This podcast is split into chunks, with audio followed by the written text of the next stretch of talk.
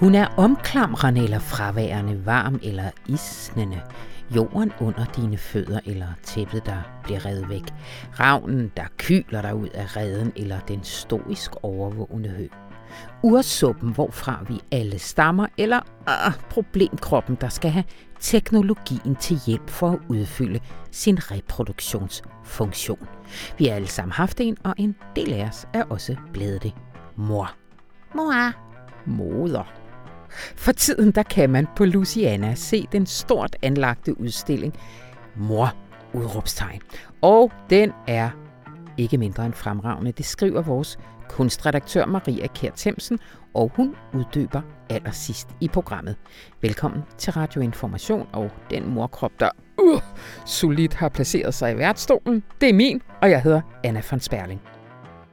Rune Lykkeberg han er her også med en optur over, at borgertinget nu er nedkommet med sit første sæt anbefalinger til politikerne på klimaområdet. Og det er jo lidt vores egen bitte baby. Altså, den har flere forældre, men Information havde en finger med i spillet, da det politisk blev besluttet at nedsætte et borgerting med 99 mennesker, øh, der sådan bredt repræsenterer den danske befolkning. De har nu offentliggjort 117 helt konkrete anbefalinger til politikerne. Hvordan lyder de? Og er der nogen, der lytter? Og hvis ikke, hvad er de så værd? Rune Lykkeberg, han har en holdning til det. Jeg får også besøg af Ulrik Dalin, fordi mandag der fik vi jo endelig anden og sidste del af Instrukskommissionens beretning. Den har vi jo ventet på siden første del blev offentliggjort i december, og det var jo den, der fandt, at tidligere udlændinge- og integrationsminister Inger Støjberg handlede klart ulovligt, da hun bad om, at alle asylpar, hvor den ene af partnerne var mindreårige, skulle adskilles. Men hvordan skulle embedsfolket have reageret på ministerens insisteren? Det kigger den her anden del på, og det fortæller Ulrik meget mere om lidt senere. Men allerførst så skal vi tale om nogle af alle de fremragende dokumentarfilm, der lige nu kan ses på Copenhagen Docs. Rigtig hjertelig velkommen til.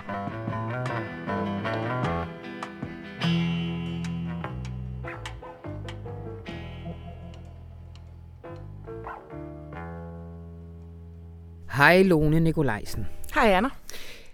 Uh, vi skal tale om vel, ja det tør jeg godt sige, vores næst yndlingsfestival lige efter Roskilde Festival. Rest in peace. Ja. Kan man ikke? Er du? Jo, det, ja. er, det, er, det er præcis sølvmedaljevinderen, ja. vi skal tale om. Copenhagen Dogs. Og grund til den også, det er fordi, at øh, Copenhagen Spaghetti Carbonara Festival ikke længere eksisterer. Så derfor røg den op på en flot, flot toer for mig. Gud, den har eksisteret. Den har eksisteret. Nå, nej, jeg må undersøge, hvad der bliver af den. Øh, Lone Nikolajsen, det kører nu. Øh, digitalt, men også fysisk. Hvordan er det, det bliver i år? Når biograferne åbner den 6. maj, så begynder der at være docsvisninger. Og jeg vil tro, at det er et puslespil, de øh, pusler med lige nu.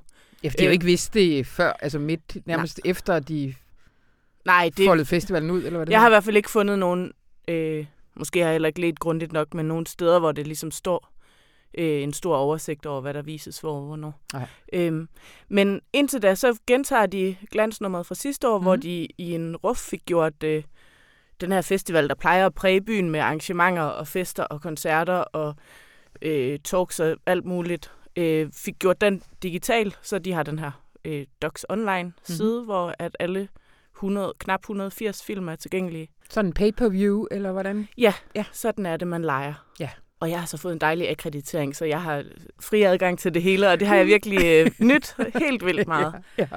Og jeg har inviteret dig ind her i dag, fordi at du skal give nogle tips. Og altså, når du nu har boldrøret dig, væltet dig rundt i det? Altså, jeg har bedt om tre, men altså, kan det gøre det? Eller, eller er der nogen, er der ligesom, er der, har du grupperet dem?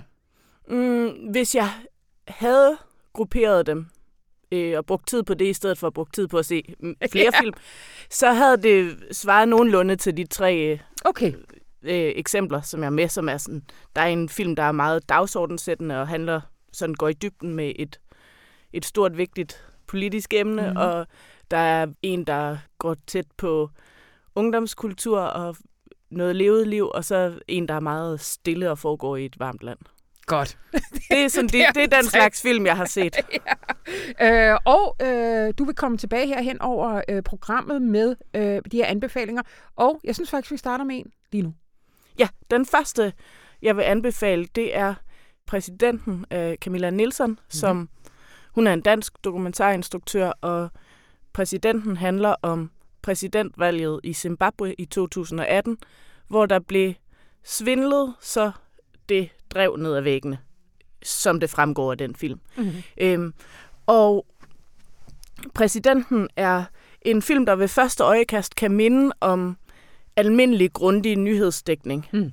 Øhm, men efterhånden som handlingen ruller, altså man følger en rimelig ung og idealistisk præsidentkandidat, der øh, stiller op mod repræsentanten for det gamle parti, den siddende præsident, som kuppede Mugabe og, øh, og som nu sidder på magten i landet.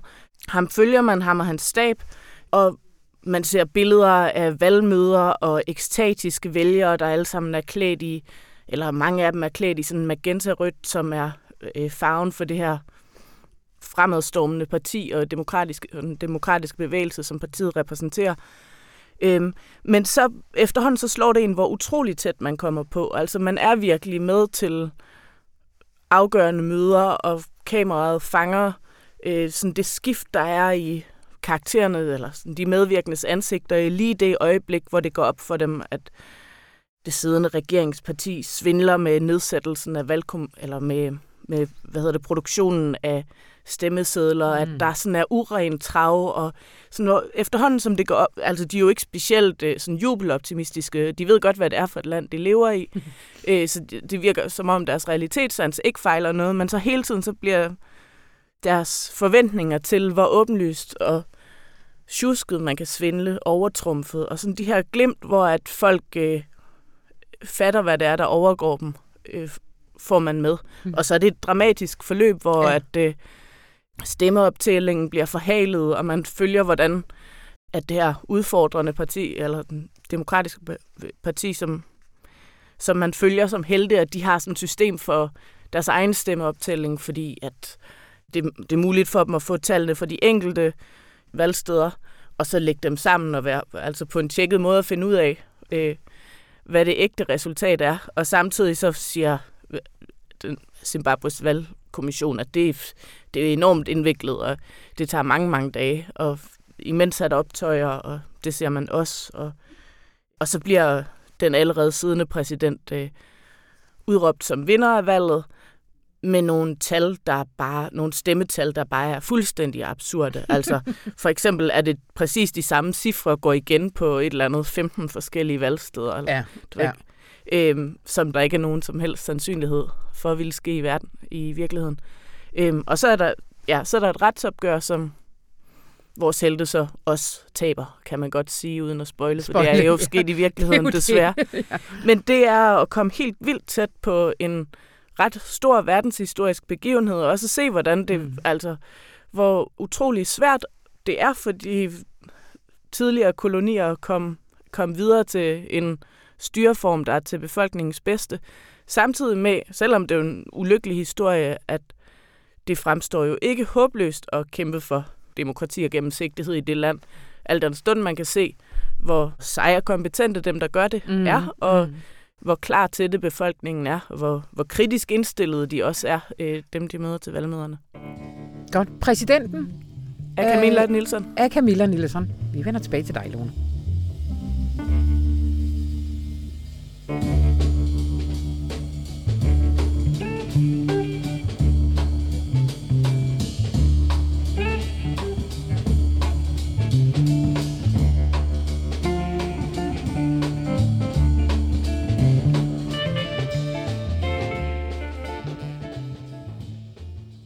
I mandags, der kom Instrukskommissionen med anden og sidste del af deres beretning. Hej Ulrik Dalin. Hej. Vi har jo talt øh, et par gange om, øh, om første del, som faldt i december. Er det mm-hmm. ikke sandt? Ja. Jo. Øh, men lige, hvis der er nogen, der øh, skulle have glemt det, hvad var det, øh, kommissionen skulle undersøge?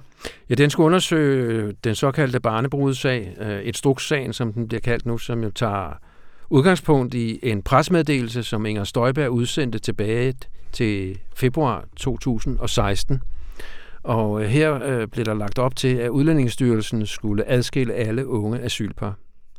Det øh, viste sig at være ulovligt, øh, og det vidste ministeren godt, da hun udsendte sin presmeddelelse. Og det førte jo så til et langt parlamentarisk forløb, og til sidst en, en øh, undersøgelseskommission, og det er så undersøgelseskommissionens sidste ja. beretning, der kommer nu. Når den, den blev delt op i to, var det fordi, den skulle, hvis der skulle startes en rigsretssag, så skulle det være inden en vis dato. Ja, inden den 10. februar ja. 21. Ikke? Ja. Og det er jo så også sket. Folketinget besluttede mellem jul og nytår, at øh, der skal nedsættes en rigsret.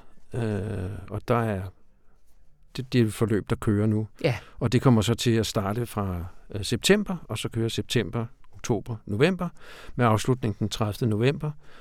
Det, der så kom her i mandags, det var øh, kommissionens ansvarsvurderinger for de ledende embedsfolk, der havde været.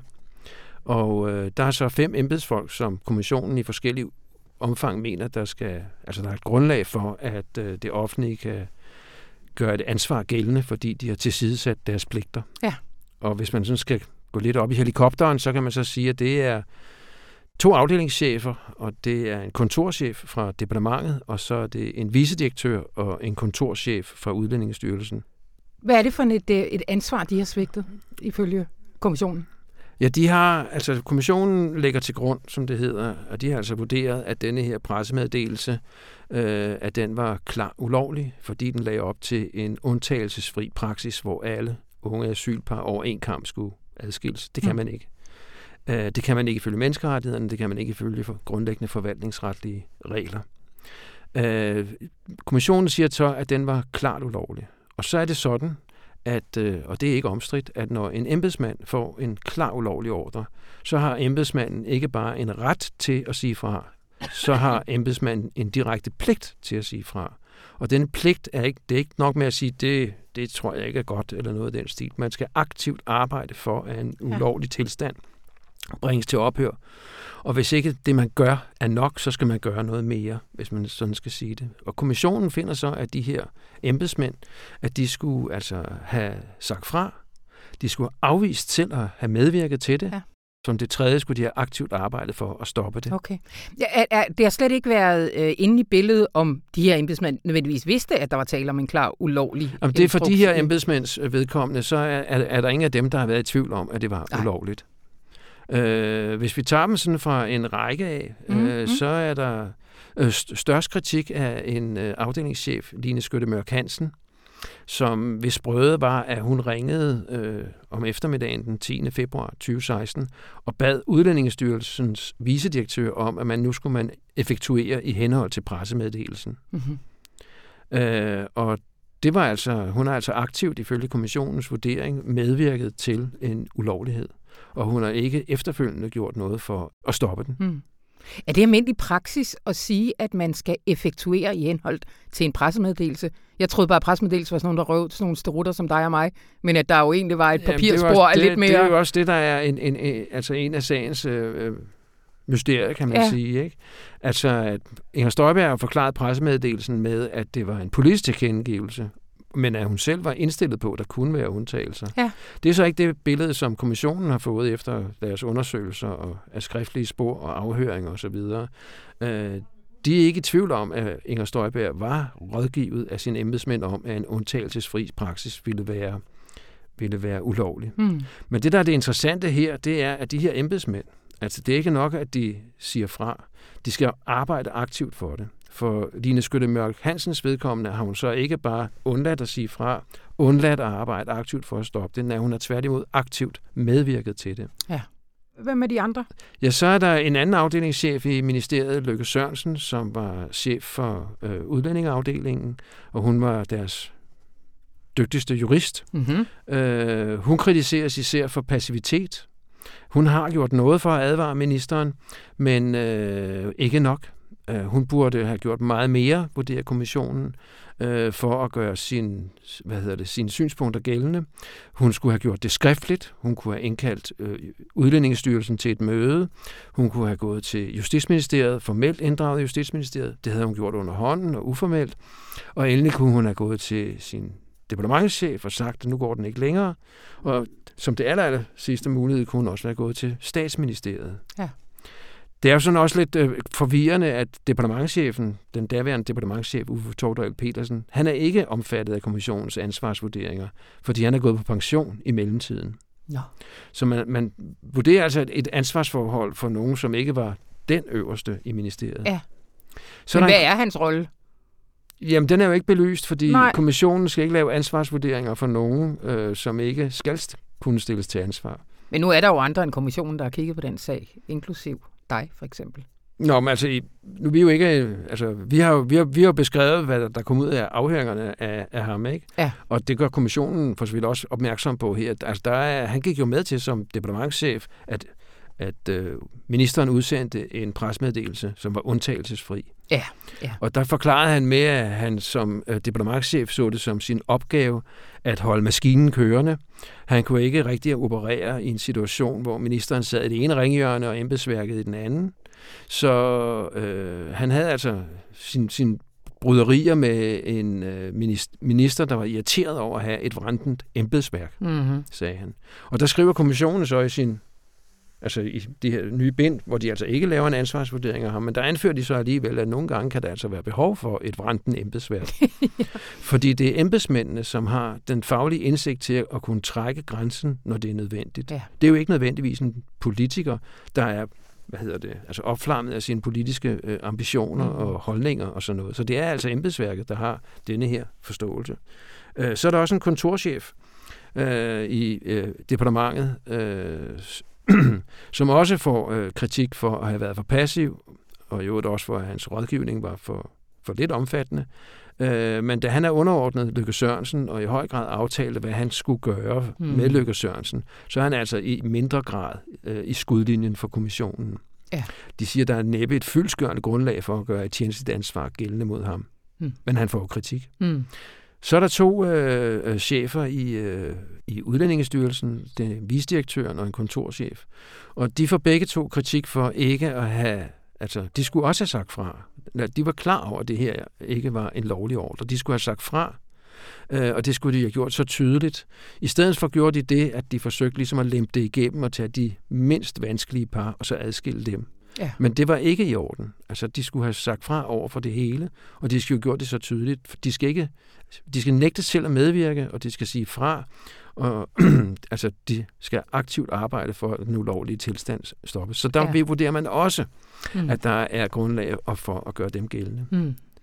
Så har der jo selvfølgelig været meget diskussion om, hvad betyder det så for, ja. for Inger Støjberg, ja. altså den store hovedperson. Øh, nu når embedsmændene bliver kritiseret for ikke tilstrækkelig rådgivning og for passivitet, øh, betyder det så, at øh, hun står lidt bedre? Altså, der er ingen tvivl om, at hendes forsvar selvfølgelig vil slå på det her, og forsøge at bringe det i marken som et argument.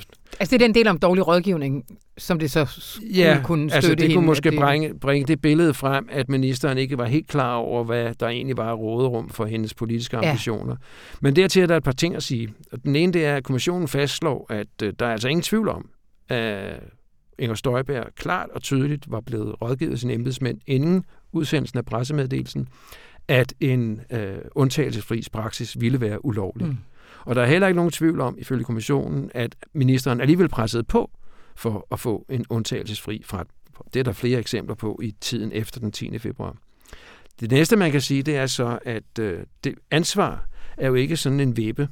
Altså det er jo ikke sådan, at hvis man kan kritisere embedsmændene for noget, så er ministeren tilsvarende mindre Mm. skyldig. Mm. Mm. Og det tredje, man kan sige, og det synes jeg i hvert fald selv er en interessant tanke, det er, at det som, hvis man skulle gøre det lidt populært, det som kommissionen kritiserer embedsmændene for, det er, at de kun kom med en riffel.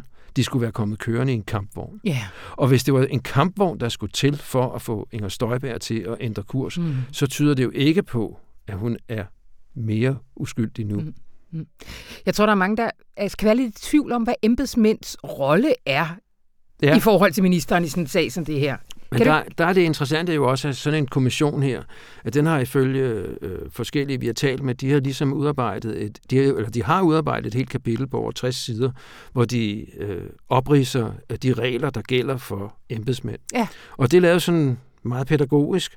Det er nærmest en slags tjekliste, så øh, altså, der er det med kommissioner, at, øh, at sådan noget forvaltningsret, det er ofte noget, der udledes af, hvad ombudsmanden siger, eller hvad kommissioner siger, og sådan noget, hvordan grænsedragningen skal mm. være, øh, og afvejningen, og hvad der skal indgå. Og, så og så vil sådan en, en tjekliste fra Instrukskommissionen, den vil altså ifølge nogen komme til at være en vigtig retskilde fremover, ja. når man i andre kommende sager skal tage stilling til, hvad gjorde A, hvad gjorde B og hvad gjorde C. Mm. Og det er jo meget interessant, og man kan godt pege på et par punkter, hvor øh, kommissionen faktisk træder på ny jord. Ja. Øh, og det ene drejer sig om faktisk en meget interessant sag, der er med den nuværende departementschef i Tesfajs ministerium, Christian Hesthaven.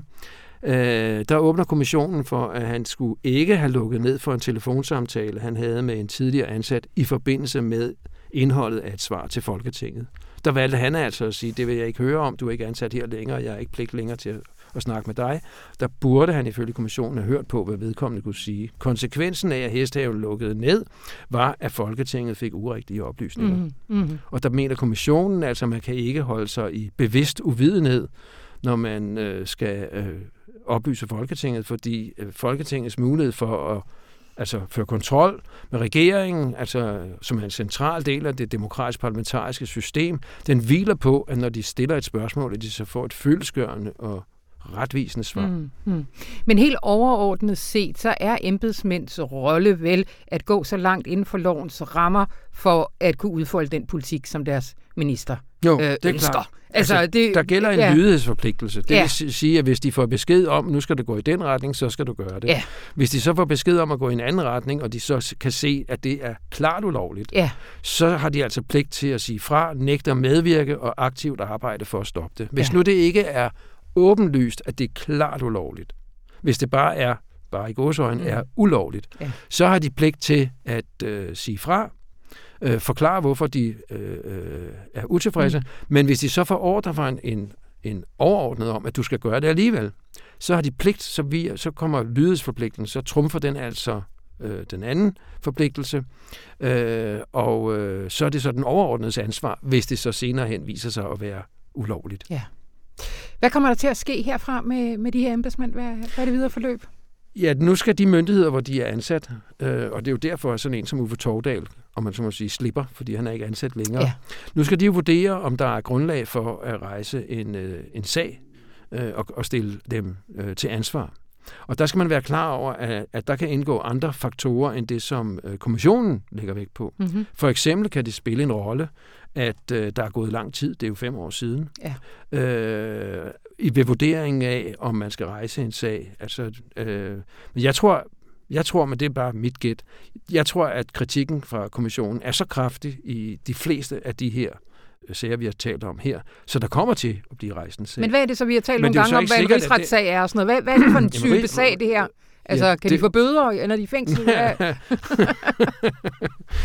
Besked om at samle tomme flasker på strandene. ja. Nej, nej, nej, nej. Der kan vi tale mm. om alt fra altså ingenting, og så kan der være tale om en irettelsættelse, eller en kritik, advarsel, og at det kan for så vidt række helt op til, at de altså i værste værste fald kan blive afskediget. Ja.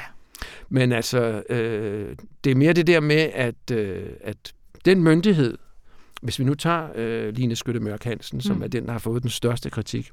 Når Tesfajs ministerium, hvor hun jo stadigvæk er ansat, selvom hun er hjemsendt, øh, når de skal tage stilling til, om de skal rejse øh, en sag mod hende, så må det jo også indgå i deres vurderinger, at det hun nu i særlig grad kritiseres for, har departementet, altså dem, der nu skal rejse en sag mod en, det har de jo alle sammen, eller, altså de ledende lag, været bekendt med, også i fem år. Ikke? Ja. At det var ulovligt. Ja. Så altså, hvordan man sniger sig udenom og sige, at vi er næsten nødt til at rejse en sag mod hende med efter så kraftig kritik, mm. men samtidig kunne man næsten rejse en sag mod os selv. Ja. Altså, det bliver interessant at se, ja. hvordan de vil balancere på den ja. meget, meget, meget tynde sti. Og det holder du øje med. Tusind tak, Ulla Dahlin.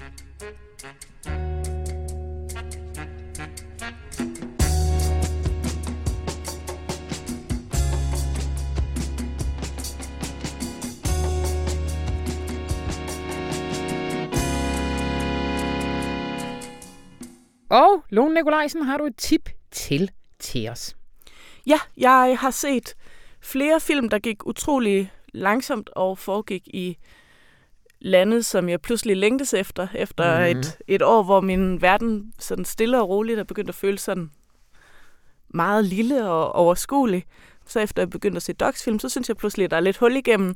Øh, blandt andet til øh, et all-inclusive turistresort i Tyrkiet, øh, på den tyrkiske middelhavskyst, hvor Volkan Yches film All In foregår. Og instruktøren er fra Belgien, hans forældre er fra Tyrkiet, og filmen handler om to unge mænd, der får sæsonarbejde på det her turistresort. En 18-årig knægt, kan man godt kalde ham, fordi sådan en er han, der hedder Ismail, som ligesom møder verden med store åbne øjne, og sådan finder sig i, at, al, at hans storebror har ambitioner for, at han selv skal blive kok, fordi han vil bare gerne ud i verden og være frisør. Og indtil da, så går han bare rundt og tager det hele ind, sådan med grådige øjne, øh, og begynder at øve sig lidt på at flytte med damer og få sig noget flot tøj og sådan noget. Øh, så det er ligesom hans udviklingshistorie, og den anden, Hakan, han har det fuldstændig modsatte temperament. Heldigvis for filmens sådan, dramaturgi, så bliver de venner i løbet af sommeren. Hakan er 25 og fuldstændig forlæst på alt pessimistisk litteratur og al nihilistisk filosofi. Og han møder verden med et stort behov for at tale om, hvor meningsløst den er. Og det behov bliver jo ikke rigtig imødekommet på det der turistresort. Øhm, og så siger nogle meget... Men, men pointen understregede også, ikke? ja, ja. Og for ham selv mere og mere i løbet af sommeren, altså det får ham jo også ned med nakken. Han står der og skal øh, forvalte øh, baderingene ved en vandrutsjebane. Og hver gang der kommer en russisk turist, så vil han tale om Dostojevski, men russiske turister vil jo bare ned i den der vandrutsjebane og have det, den fornøjelse, som det er, øh, med vand, der splasker og sol, der skinner. Han vil ikke tale om Dostojevski, men det vil Hakan. øhm, så, så er det bare nogle vildt interessante karakterer, men jeg tror egentlig også, at man kunne have lavet, eller i hvert fald Volkan Ytchik kunne have lavet, fordi han så åbenlyst er god til at lave dokumentarfilm, kunne have lavet en spændende film med sådan karakterer, der var 50% kedeligere, fordi der bare er sådan et, et greb med at, øh, at vise, hvor de her mennesker, der er der bliver instrueret af deres arbejdsgiver i, at de skal være så usynlige som muligt så turisterne ikke rigtig lægger mærke til, at de bliver serviceret i hoved og røv hele tiden. Altså det er jo en del af jobbet at glide i baggrunden, og de har alle sammen ens uniformer på øhm, personalet på det her turistresort. Og så bare sådan se den måde, den er filmet på, gør, det, altså gør, at de her mennesker, der ellers skulle være usynlige, kommer i forgrunden, og man kan se, hvordan der hele tiden er flittige myrer, der vimser rundt og gør sig ubemærket for at, at øh, deres blege europæiske medmennesker skal have en god ferie. øhm, ja, og det er bare, der er sådan nogle, alle, den måde, som turistresortet fungerer på, er bare fanget virkelig godt med kameraet, og, og virkelig komisk. Altså, jeg har i min anmeldelse sammenlignet dem både med Jacques Tati, den har sådan komediefilminstruktør øh, fra, fra 60'erne, øh, som fokuserer på, hvordan alt, alt mulig menneskelig interaktion virker sådan lidt mekanisk i det, og derfor komisk. Og, så, og også med Ulrik Seidel, som er den meget, meget sortsynede, dystre øh, østriske filminstruktør, der laver film om, hvor ubehjælpsomme og kyniske og ked af det indeni mennesker er. Mm. Øhm, og den ligger sådan et sted derimellem. All in? All in. Ja. Vulkan Ytche, som jeg håber, jeg... Vulkan Ytche. Kender man ham fra andet? Nej, jeg, kunne, jeg tror, han har lavet en film før. Ja, okay. men, det. Men ham vil vi gerne se mange flere med. Jeg vil gerne se, i hvert fald gerne se flere film, der er gode på den her måde. Ja. Vender tilbage til dig, Lone.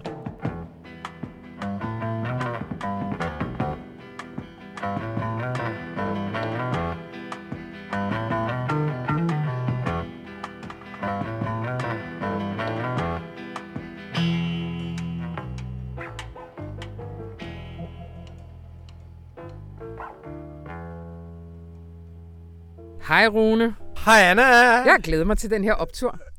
Ja, fordi vi havde mange opture at vælge mellem den her uge. Ja, det havde vi, men, men jeg synes, den her, den, den har noget helt særligt over sig, fordi det borgertinget ja. er kommet med deres første, hvad hedder det? Deres første anbefalinger. Anbefalinger. Og det er så fint, så fint, så fint. Danmarks første nationale klimaborgerting. Ja. Yeah. 99 tilfældigt udvalgte borgere vi kan vende tilbage til, hvordan de er blevet udvalgt, mm. har lavet deres egen 117 anbefalinger. Og det der, altså jeg er så bevæget over at læse det, for de har sgu også selv skrevet det, og jeg synes, der er noget med, du vælger 99 tilfældige borgere, de sætter sig ned, de øh, holder, de bruger weekender på det, og så har de spontant taget flere sådan nogle aftenmøder i tre timer. Og de når frem til 117 anbefalinger til politikerne, og de, det der med, at de selv har skrevet det, synes jeg gør en kæmpe forskel. Prøv lige, prøv lige at give os et lille smagsprøve. Hvordan, hvordan, hvordan starter de, øh, de brevet? Eller hvad de starter, indledningen er, vi mener, at Danmark skal gå forrest. Vi er en velstillet nation, som har både det økonomiske og mentale overskud til at være ansvarlig og vise vejen for andre. Prøv at forestille jer Danmark som et internationalt kendt ikon for klimavenlig handling og bæredygtighed. Det starter med os alle sammen. I må derfor som politikere være klar til at tage nogle modvalg nu. Vi er glade for at kunne dele vores tanker med jer og ønsker jer god læselyst. Med hjertevarme hilsner. Yes. Borgerne i Danmarks første nationale klimaborgerting. Mm. Ej, ej, det kan kun blive godt, det her. Ja, det, det er så... og det er så... Altså, og deres for... Altså, historien er, mm stor kampagne, blandt andet fra Dagbladet Information. Borgerne skal inddrages i den grønne omstilling. Hvis du skal lave svære beslutninger, hvor du skal tage noget fra folk, så bliver du nødt til at lade folk være med til det. Det mm-hmm. kan du med klimaborgerting. Hvordan gør du det? Det gør du ved, at du vælger 99 personer tilfældigt, som repræsenterer danskerne på alle mulige forskellige måder. Danmarks Statistik sender ud til 5.000, om de vil være med. Så dem, der siger ja, dem går man så igennem og siger, hvordan kan de repræsentere Danmark nogenlunde. Mm-hmm. Ligeligt, det skal siges, der er, en lille, der er flere højt uddannede, der har sagt ja, og som er kommet med. Der er en lidt højere gennemsnitsindtægt end der ellers. Altså, de er ikke et til et repræsentativ. Øh, men det er, det er dog en, mm. slags, mm. en slags folkets stemme. De har så fået oplæg, så det er folk, der ikke har nogen særlige forudsætninger, almindelige borgere, som har fået oplæg fra en masse forskellige eksperter, forskere, ingen politikere, ingen politiker indblanding. Ministeriet har ikke været ind over det. Øh, og de har så fået oplæg og brugt weekender på at diskutere, hvad skal, dan- hvad skal danskerne gøre. De har holdt aftensamlinger og weekendsamlinger, og de har også haft mulighed for at diskutere med, med, de, her forskellige, øh, med de her forskellige eksperter. Og, så, og de har så selv sat sig ned og skrevet de. de har, først får man oplæg, så har man i gruppearbejde, så har man i plenumdiskussion, så har man i gruppearbejde. Og jeg vil sige, jeg synes, det er så sindssygt fedt. Man kan gå ind på Klima-, Energi- og Forsyningsministeriets hjemmeside, kefm.dk, der kan man gå ind og se videoer mm. fra, fra deres møder og sådan noget. Det er så bevægende. Og nu kommer så deres 117 øh, anbefalinger, og jeg synes, at vi skal, jeg synes, at vi skal have nogle af dem. Øh, den første, den er... Den første kommer. Den første, den er nemlig sjov. Øh, den første anbefaling, den er det anbefales, at politikere er mere håndfaste og tør handle på bekostning af vælgertal. Der skal lyttes mere til eksperter, specielt upartiske, og presses på for at få gennemført nødvendige tiltag, der skal handles nu. Det er vigtigt at lytte til eksperter, for eksempel Klimarådet, ind til lægmanden, og dermed på sin vis også borgertinget. Men alle der, altså det er tydeligt, at de mennesker, der har siddet her, er blevet meget klimaprogressive. Mm. Af at blive involveret og blive inddraget og blive oplyst. Og det er tydeligt, de har bevæget sig. Altså, der er nogle forslag, for eksempel en øh, CO2-skat, eller det der teknisk set hedder en skat på CO2-ekvivalenter, øh, er der enormt stort flertal for. Altså, det er 95 procent af dem, der har sagt ja, det går vi... Øh, det, det går vi ind for. Der er også rigtig mange, der siger, at man bør også lave klimaborgerting på kommunalt niveau, ja. så borgerne selv kan inddrages. Så er der et forslag, som, som de også er helt vilde med, som er, at al, altså alle varer skal mærkes efter deres klimabelastning, og også efter, hvordan de belaster i andre mm. i andre lande. Mm. Så der er ligesom alt fra et skatteniveau til det nære niveau, til mere inddragelse, mere oplysning, mere i folkeskolen, til at de vil oplyse som forbrugere om, hvordan man handler. Mm. Hvad, hvad kommer der så til at ske helt konkret nu med de her 117 anbefalinger? Jamen altså, udover at vi selvfølgelig skal sidde og læse dem op for hinanden i weekenden, og så lige have lidt violiner til, og så lidt rockgitar, og så bugles, og så, og så, og så noget rosé til dem, der drikker alkohol, så læser vi dem op en gang til.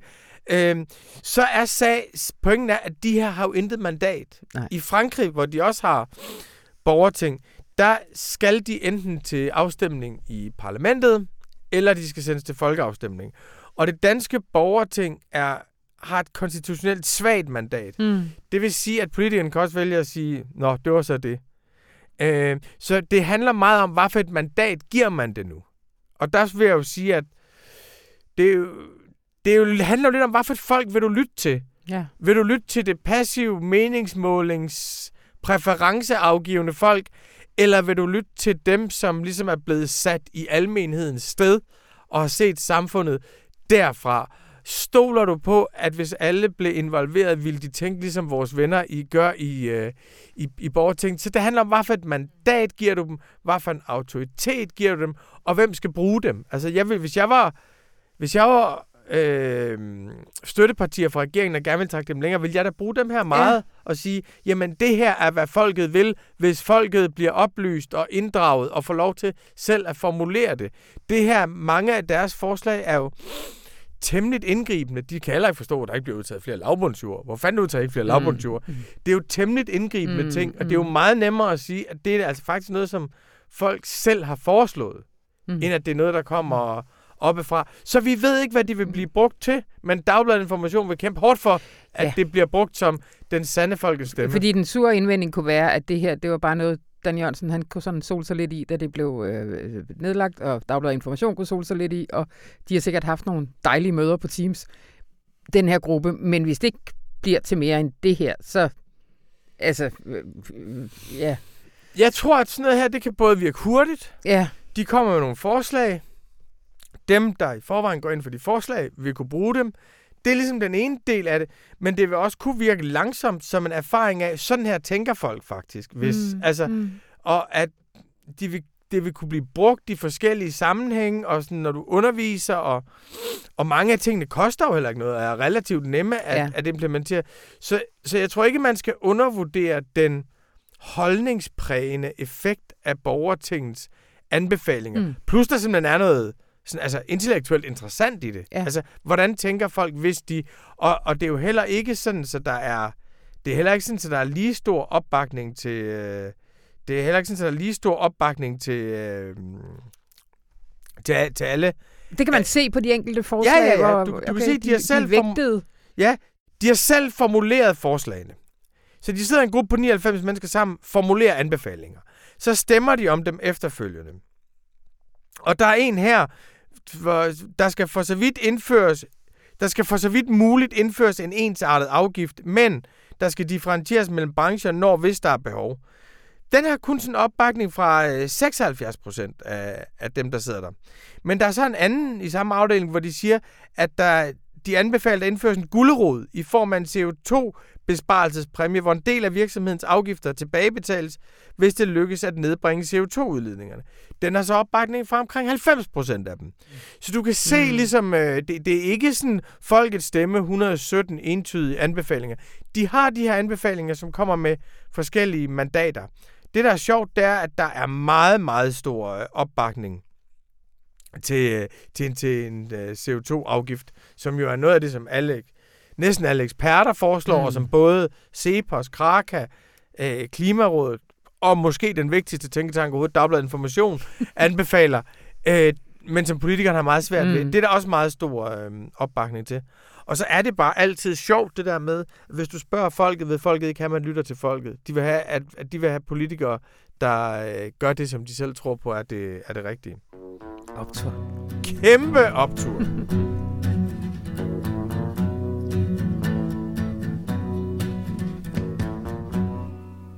Mor udråbstegn hedder en ny udstilling, som for tiden kan ses på Luciana i Humlebæk. Og hej med dig, Maria Kjær Hej. Hvorfor mor udråbstegn? Ja, det, det er faktisk et meget godt spørgsmål. Det er ligesom om, der er den her øh, kalden og så er der også en øh, udråbstegn betyder jo altid noget med, at man sætter ekstra tryk på ja. et statement. Ikke? Sådan, ja. mor. øh, og så er der den her, jeg tror også det er fordi, der er den her nye kommission på udstillingen, som jo har flere hundrede værker, men den her nye kommission er den meget aktuelle franske kunstner Laure Prouveau, som er nede i kælderen, som er lavet specifikt til udstillingen, der hedder med versaler. Mother! så måske er det sådan en, øh, en lille... Ja. ja, fordi på dansk, så hvis man råber på sin mor, så siger man mor. Jo.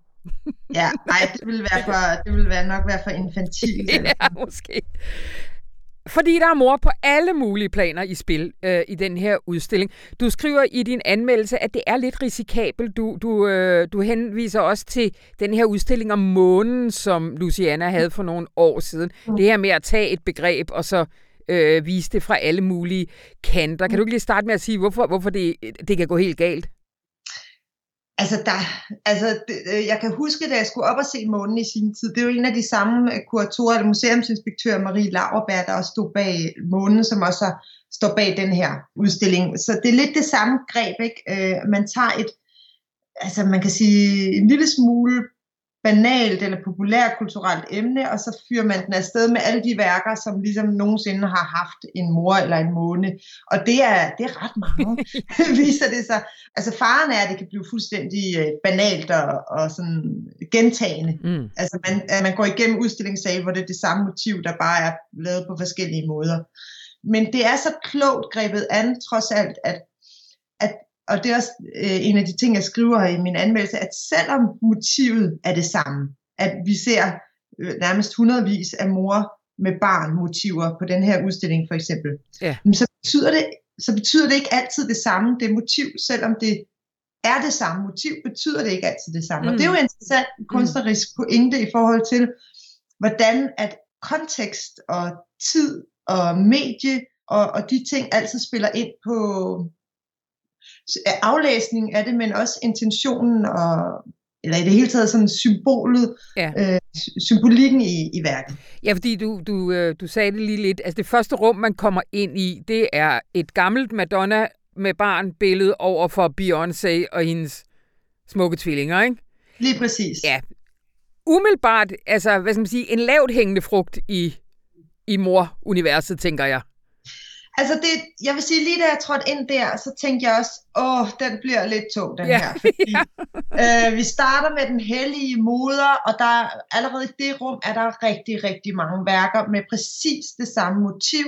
Den her Madonna-skikkelse, eller moderskikkelsen mm. med barnet i favnen. Og når man har set de første øh, 50 billeder, ikke, om det så er Henry Herup, eller Picasso, eller øh, hvem der nu har lavet det her. Der er jo alle mulige, også mandlige kunstnere, der har lavet det her motiv. Ja. Så bliver man måske lidt træt i øjet allerede og tænker, okay, nu, nu har vi så set det. Men alligevel, så er der faktisk noget spændende. Altså hvis man giver, hvis man ligesom slipper lidt sin, sin træthed i øjet mm. der, og siger, okay, lad os kigge på det øh, alligevel, så er der faktisk nogle utrolig spændende ting på spil. Altså jeg fremhæver i min anmeldelse øh, Paula øh, Modersohn Beggers øh, værk, der hedder Kind an der Brust, hvor der står den her øh, nøgne kvinde med bare bryster og, og et nøgent barn i favnen og kigger ned, og, og, og, og sammenligner det med et, øh, et andet værk øh, på, på udstillingen, som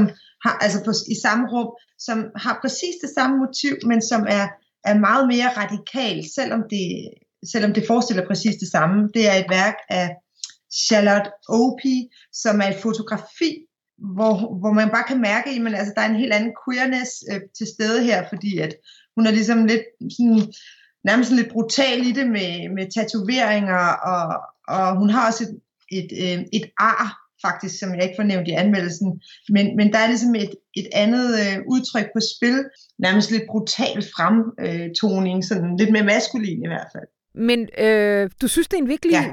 vigtig udstilling. Hvorfor er det det? Ja, altså jeg vil sige, først og fremmest, så, så er det jo fuldstændig vildt, at der overhovedet er en udstilling, der hedder Mor, der handler om mor. Og det fik jeg måske ikke nok øh, skrevet frem i min anmeldelse, fordi at øh, jeg gik mere direkte øh, til bidet, men, men det vil jeg faktisk gerne fremhæve her, at det er vildt, at der er en udstilling om mor, fordi det har jo været notorisk op igennem det 20. århundrede. Øh, alle morerfaringer har ikke været sådan fremhævet i kanon. Mm. Det har været noget, der måske i 70'erne var lidt øh, dyrket af Beatrice Mørk, som også øh, er med her med nogle træsnit på udstillingen. Men ellers øh, har det ikke været noget, der sådan er, er, er blevet indskrevet i den store alvorstunge øh, kunsthistorie, fordi det var ligesom for specifik en kvindelig erfaring til, at man overhovedet gad beskæftige sig med den mm. erfaring. Mm. Og det har været også noget, der ligesom var for privat og, og besværligt øh, at, at have mere at gøre i forhold til at udstille det. Og pludselig ser man jo nu her i de her år en kæmpe, øh, en, en meget, meget vigtig omvending omkring nogle af de erfaringer, der har været specifikt kvindelige. Og derfor er den jo vigtig, mm. den udstilling, fordi den, den, den, det er på Louisiana, ikke? Altså det er, det er vores største, mest øh, fine og borgerlige museum i forhold til den modernistiske kunst, som notorisk har været maskulin funderet og interesseret. Mm. Mm. Øh. Og, og så at, at de så laver den her udstilling, der hedder Mor, med så mange værker, øh, som jo slet ikke kun er kvindelige kunstnere, men der er øh, rigtig mange øh, moderkroppe med på udstillingen. Det mm. synes jeg i sig selv er en vigtig pointe. Det er så det første rum, at vi har det her Madonna-mor-barn-motiv. Øh, så, øh, men, men, men, øh, men udstillingen går i alle mulige retninger. Øh, der er nogle vilde ben, der hænger ned fra loftet et sted blandt andet. Øh, jeg ved ikke, om øh, du virker ikke voldsomt begejstret for lige det, men kan du ikke lige fremhæve et par af de værker, der gør, at du ender med at sige, at det her det er en fremragende udstilling? Jo, Altså ja, selvfølgelig er der, når der er så mange værker, er der nogen, som, hvor jeg tænker, ah, du var, det er ikke lige det, jeg synes er det fedeste, blandt andet de ben der. Men anyway, altså, øh, der er så mange værker af nogle af de største, også mine egne største øh, idoler, så man kan ikke øh, ligesom komme udenom at blive en lille smule svimmel over, at de alle sammen er til stede på samme udstilling. Altså som Sophie Calle, Louis Bourgeois, Nico de Saint-Phal, men også øh, ja, Mary Kellys mere konceptuelle værker. Jamen altså, jeg tror, Lov Provo i sig selv er jo hele udstillingsturen værd. At gå ned og se det her prustende moderdyr nede i kælderen, der står sådan øh, og gisper efter vejret. Og nu er du indforstået. Hvad, han har installeret et... Det er, det er en kvindelig øh, fransk kunstner, som har installeret sådan en, øh, men som har lavet det her nye værk til udstilling. Hun er jo samtidig aktuel på Kunsthal Charlottenborg med en helt soloudstilling lige nu. Mm. Men det her værk er skabt specifikt til udstilling, og det er, for, er sådan en kæmpe blæksprutte. Øh, altså, hvor man går ind under blækspruttens fangearme, som så har et yver ligesom under hver fangearm, der ligesom sprutter med væske, og det er teknologi, og det er et muteret dyr, og så er det samtidig en installation, hvor lyset blinker, og der er sådan en lyd, lyd, lyd der kommer med et lille dreng, der kalder på sin mor, og så videre. Altså det, det er helt vildt. øh, og så er der også øh, Petrit Hallelejs øh, øh, opskalerede øreringe. Mm. Altså for mig er nogle af de kunstnere der, de helt, altså Laure Provaux og Petrit Hallelej, nogle af de kunstnere, jeg til hver en tid vil tage hen for at se en udstilling med, altså bare et værk med, fordi de er altid altså pisse gode. Ikke?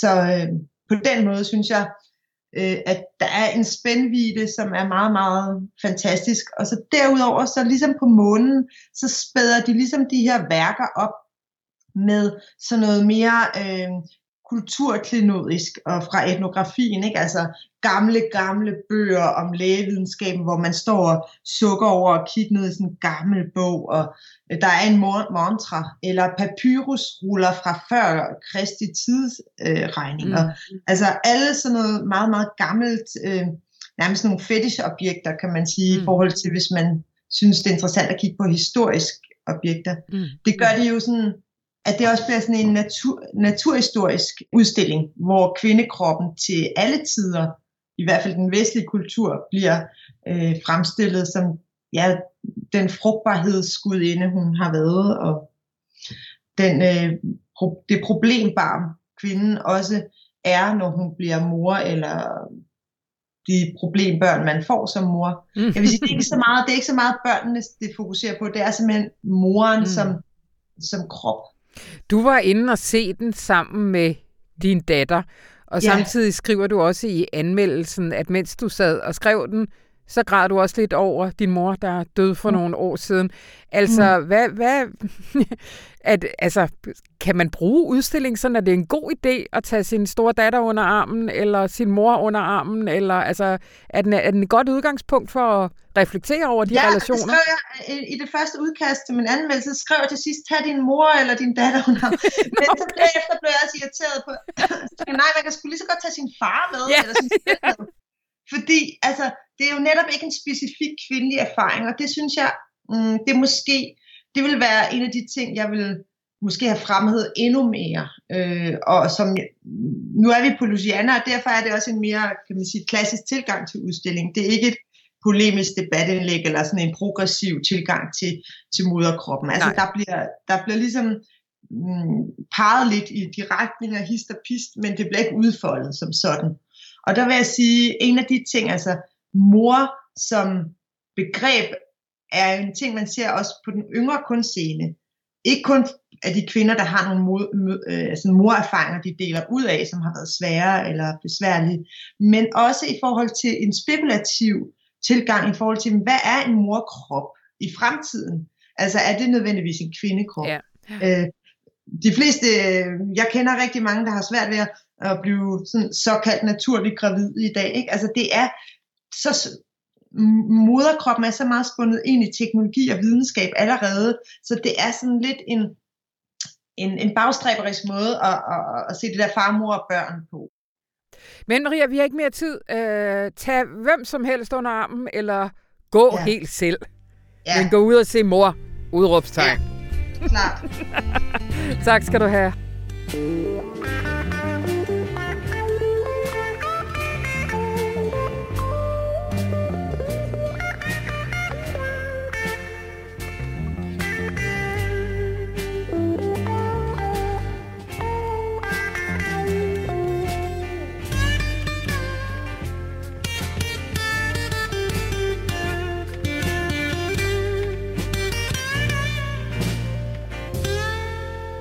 Og lige før vi slutter, Lone Nikolajsen, tredje og sidste Copenhagen Docs anbefaling.